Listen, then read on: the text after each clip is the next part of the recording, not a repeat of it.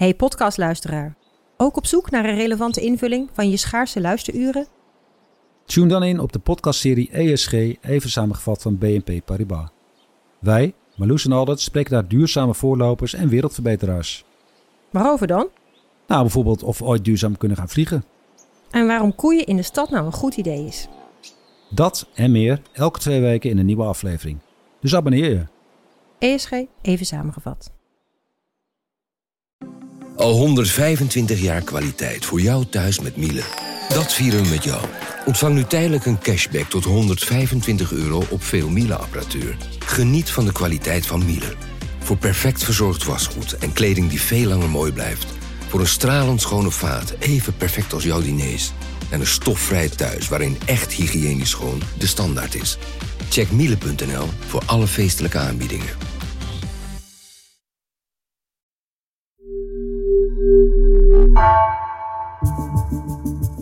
Vanaf de redactie van NRC het verhaal van vandaag. Mijn naam is Geertje Tunter.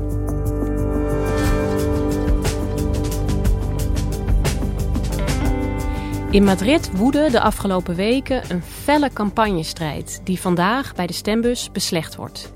De populaire en omstreden Isabel Ayuso, de leider van de conservatieve partij, hoopt op een absolute meerderheid.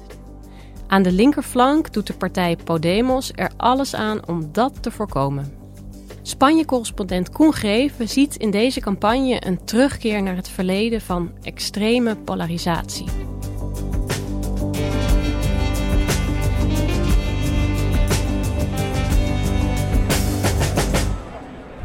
Het is even voor 5:30. We staan voor de grote poort van Las Ventas, stierenvechtersarena van Madrid. Het is niet even de oudste arena, het is wel een van de belangrijkste, misschien wel de belangrijkste stierenvechtersarena ter wereld. Hier komt echt het crème de la crème van het stierenvechten. Er is al meer dan een jaar geen gevecht gehouden vanwege de COVID. De muziek zal zo meteen gaan stoppen. En dan gaan de poorten open voor de eerste stier, de eerste Toro Bravo. Die sinds lange tijd weer hier in Las Ventas de strijd tegemoet gaat. Koen, kun jij vertellen waar jij zondag was? Ja, bij een bijzonder evenement in Madrid. Namelijk het stierenvechten. Wat een jaar lang heeft stilgelegen vanwege de COVID uiteraard. En er is hier een field lab georganiseerd. Met 6000 mensen die weer naar het stierenvechten zijn gegaan afgelopen zondag. Vandaag is er een speciaal gevecht met 6 verschillende toreadores. Met grote namen als Diego Ventura, El Gulli, Eduard Ponce. En ja, het is ook een beetje of je teruggaat in de tijd. Met muziek, met mensen, met mooie kleren. Chic Madrid. En als je binnenkomt, ja, lijkt het alsof de tijd heeft stilgestaan. En je teruggaat naar de vorige eeuw. Dat is ook wat sommige Madrilenen hierin zoeken. Een hang naar het verleden, een hang naar een andere tijd.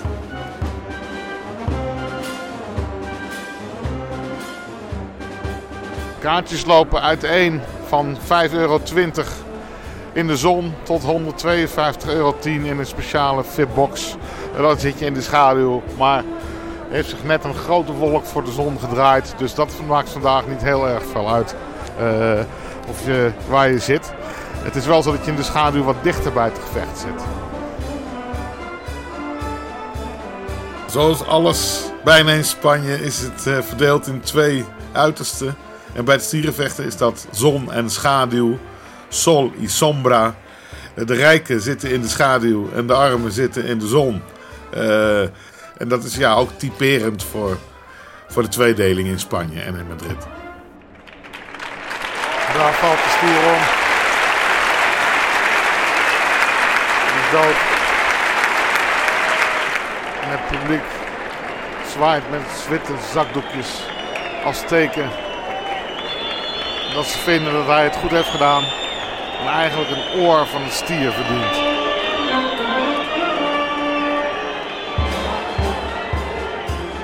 Ja, het is voor een Nederlander, een nuchtere Nederlander, een Calvinist zoals ik ben, iets wat heel ver van ons afstaat.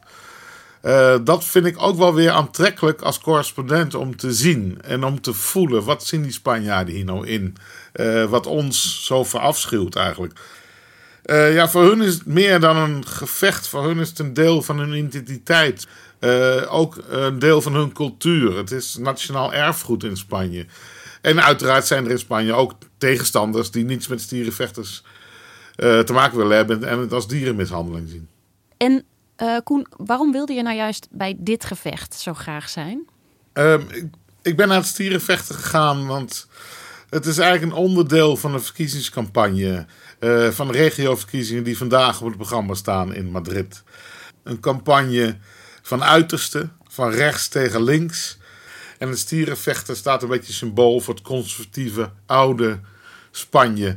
Het rechterblok eigenlijk. Er zaten ook veel rechterpolitici op de tribunes van Las Ventas. Dat geeft een beetje aan de tweedeling die door deze stad loopt. Het is echt arm versus rijk. De segregatie is eigenlijk nergens zo groot als in Madrid. En voor het stierenvechten geldt het ook. Of je omarmt het en het zit in je bloed, of je haat het en je wil er niks mee te maken hebben.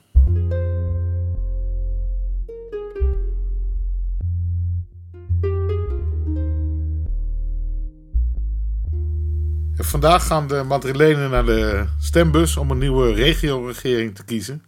En die zat er nog maar 1,5 jaar. En vanwege een politiek conflict in een andere regio is deze regering in Madrid opgeblazen. En er zijn er nieuwe verkiezingen uitgeschreven. Ja, normaal gesproken zouden de verkiezingen pas over 2 jaar zijn. Maar in maart van dit jaar trok opeens Isabel Ayuso van de Partido Popular, de rechtse volkspartij, de stekker uit de regering. Dus deze Isabel Ayuso, de leider van de grootste partij in de regering van Madrid, laat de boel klappen. Waarom doet ze dat?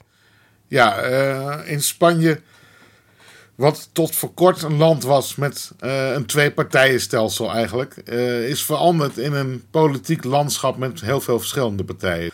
Hier had de leidende partij van de Partido Popular, de rechtse volkspartij, een pact gesloten met Ciudadanos. Dat is een liberale partij. Alleen dat pact is verbroken. En als wraak heeft toen Madrid besloten, dan gaan we nieuwe verkiezingen uitschrijven. En om te kijken of we verder zelf als rechtse partij groter kunnen worden en het zelf kunnen gaan doen. Dus eigenlijk het bestuur in Madrid viel omdat deze vrouw, deze Isabel Ayuso, dacht: hier kan onze partij beter uitkomen. In Spanje zijn ze gewend eigenlijk aan een tweepartijenstelsel. Van oudsher zijn het of de socialisten of de conservatieven die aan de macht zijn. En sinds 2015 is in de regio Madrid ook zaak dat partijen onderling pakten sluiten, omdat ze gewoon geen absolute meerderheid halen. Ayuso wilde wel graag die absolute meerderheid uiteraard, maar daar zit ze ver vandaan. Al gaat ze met deze verkiezingen, als de peilingen kloppen, wel echt een slag slaan en wordt ze 2 keer zo groot als in 2019. Dus deze Isabel Ayuso, die denkt van deze verkiezingen valt wel wat te halen voor mij. Waar zit hem dat in? Waarom is zij zo populair? Ze is populair omdat het is een beetje een mysterieuze vrouw. Ze behoort tot een nieuwe generatie politici.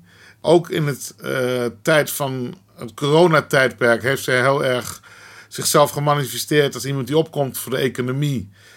Madrid is misschien de enige stad in Europa geweest waar alles sinds mei vorig jaar vrijwel open is gebleven. Dus dan heb je het over winkels, sportscholen, scholen, universiteiten, maar ook de 18.000 cafeetjes en restaurantjes van de stad. Dus wacht even, toen wij allemaal met z'n allen in lockdown zaten, toen kon in Madrid eigenlijk bijna alles. En dat kwam ook door het beleid van deze vrouw. Zeker. Madrid heeft in een hele strenge lockdown gezeten van maart tot mei vorig jaar. Dat was een landelijke lockdown. Daarna zijn de maatregelen overgegaan naar de regio's. En regio-president Ayuso heeft vanaf het begin voor gekozen om de horeca open te houden, hoe dan ook. En daardoor is de sfeer in Madrid heel anders geweest dan in andere steden van Europa, waar wel alles redelijk dicht is gegaan. En de afgelopen weken kwamen ook veel Fransen bijvoorbeeld met het vliegtuig naar Madrid om aan het weekend hier te feesten. Al dan niet op een terrasje of illegale feesten in de stad. Maar het is niet zo dat Ayuso helemaal geen coronabeleid had. Uiteraard zijn er restricties in de stad. En er zijn ook delen en wijken van de stad op slot gegaan. En het zijn de wijken met de meeste besmettingen. En in de praktijk zijn dat dan wel de wijken waar de armere mensen of waar de arbeiders woonden.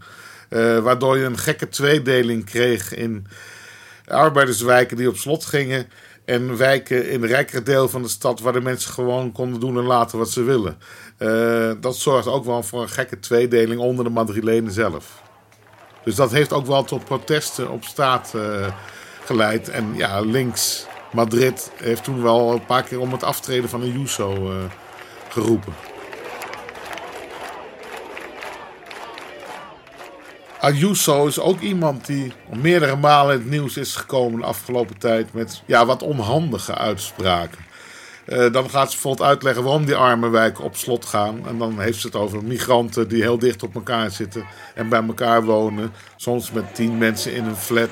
Y sí, efectivamente, se están produciendo entre otras cosas por el modo de vida que tiene nuestra inmigración en Madrid y también por la densidad de población de esos distritos y municipios. Es una forma de vivir en Madrid, claro que sí. Ja, voor een deel is dat wel de waarheid. Voor een ander deel stigmatiseer je daarmee op een enorme wijze bepaalde wijken in de stad. En dat zorgt in een stad die zo gepolariseerd is alleen maar voor extra druk en voor extra aversie. Ja, en jij zegt onhandig, hè? Je zou het ook kunnen zien als heel politieke uitspraken. Met opzet dus. Er is een dunne grens over onhandig en gemeen. En dat is ook iets waar zij altijd wel een beetje mee speelt ook. Soms gedraagt ze zich als de domme mevrouw die dat echt niet wist. En soms lijkt ze ook iemand die ook echt niet weet hoe het leven aan de andere kant van Madrid eruit ziet. Dat ze echt ook leeft in een soort bubbel van rijken die gewoon niet in die arbeiderswijken komen. Aan de andere kant heb je natuurlijk het linkerdeel van Madrid, als ik dat zo mag zeggen. Hoe gaan zij dan deze verkiezingsdag in? En wordt zij überhaupt uitgedaagd door links? Zeker, ze wordt echt uitgedaagd door links. Al is het maar omdat vicepremier Pablo Iglesias heeft besloten zich kandidaat te stellen voor de radicaal linkse partij Podemos. En hij staat symbool voor de Spanjaard aan de linkerkant van het spectrum. Maar wacht even, sorry. Koen, de vicepremier die is gestopt om zich in deze Madrileense verkiezingsstrijd te werpen. Ja, Pablo Iglesias zat als vicepremier in de regering van Pedro Sánchez, de nationale regering. En heeft besloten, toen Ayuso verkiezingen uitschreef, links Madrid moet nu opstaan en we moeten voorkomen dat we een echte rechtse regering opnieuw gaan krijgen. Waardoor de polarisatie eigenlijk nog groter is geworden bij deze verkiezingen. En de leuzen zijn als communisme of vrijheid, zegt bijvoorbeeld Ayuso. Bueno, pues ahora voy a cambiar el lema de campaña y pasará a llamarse comunismo o libertad. En links Spanje stelt er tegenover fascisme of democratie. Cientos de miles de personas en este país que saben que lo que se vota el 4 de mayo es entre fascismo y democracia. Dus dat zijn echt grote woorden die gebruikt worden in een keiharde strijd tussen links en rechts.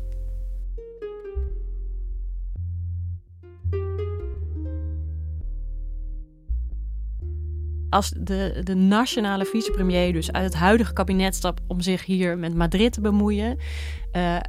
Als je die leuzen hoort, hè, van hoe hard die strijd is tussen links en rechts. Nou, het gaat dus echt ergens over. Maar kan jij eens vertellen, waarom is het eigenlijk het bestuur van Madrid zo belangrijk? Ja, Madrid is toch de hoofdstad van Spanje. Er wonen 6 miljoen mensen in de regio van Madrid. En in Spanje is veel macht naar de regio's gegaan.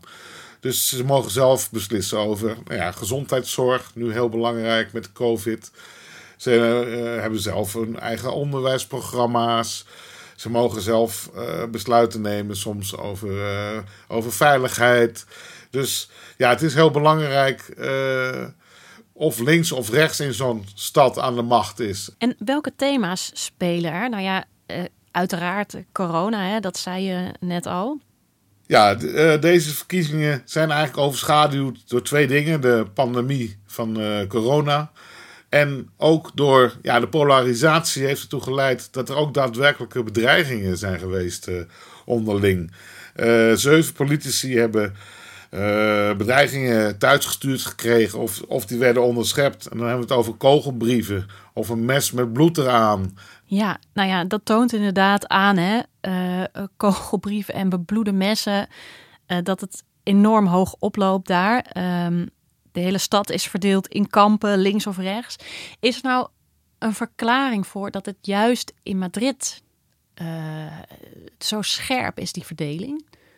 Ja, Spanje is natuurlijk een vrij jonge democratie, sinds 1978, dus dan hebben we het over 43 jaar.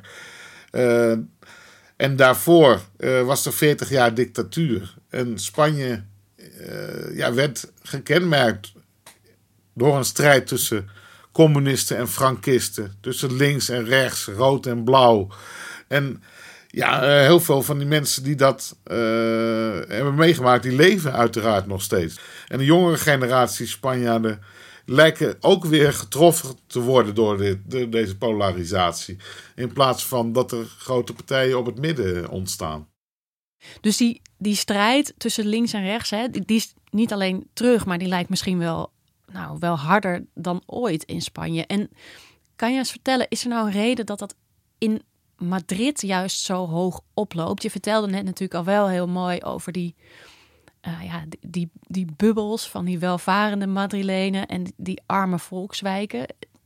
Heeft dat ermee te maken? Ja, als journalist beweeg je natuurlijk door al die wijken heen. En het is een lappendeken van verschillende dorpjes, van verschillende sferen. En het is ook zo dat in de rijke wijken de stoepen bijna van een ander soort materiaal zijn dan in de arme wijken. De metro heeft airconditioning en in de arme wijken is die veel ouder. Dat soort gekke verschillen zie je in dezelfde stad. Ja, bij al die tegenstellingen past misschien ook wel het gekke dat het wel een hele fijne stad is om te wonen en te verblijven. Veel mensen komen oorspronkelijk niet uit Madrid. 41% komt van buiten. Waardoor er ook een soort gemeenschappelijk iets is van, als je in Madrid woont, ben je Madrileen. De ene links en de andere rechts. Maar dat is wel de verbindende factor. Dat mensen samen in die stad wonen. Alleen de politiek, die speelt ook deze beide bevolkingsgroepen echt tegen elkaar uit. En vandaag bij de stembus, staat iedereen even recht tegenover elkaar. Madrid is eigenlijk zoals de stierenvechtersarena in Las Ventas. Ja, je zit of in de schaduw, of je zit in de zon. En ertussenin, daar zit niks. En ja, dat geeft de ultieme tweedeling van deze stad aan. Een laatste groet naar het publiek.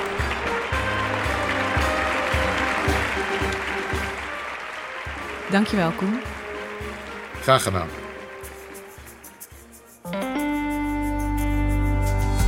Je luisterde naar Vandaag, een podcast van NRC. Eén verhaal elke dag. Deze aflevering werd gemaakt door Iris Verhulsdonk, Nina van Hattem en Stef Visjager. Dit was Vandaag, morgen weer.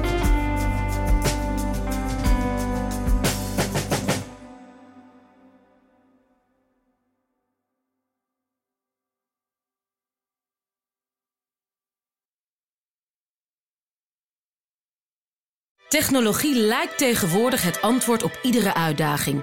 Bij PwC zien we dit anders. Als we de potentie van technologie willen benutten, kunnen we niet zonder een menselijk perspectief. Human-led, tech-powered noemen we dat. Ga naar pwc.nl.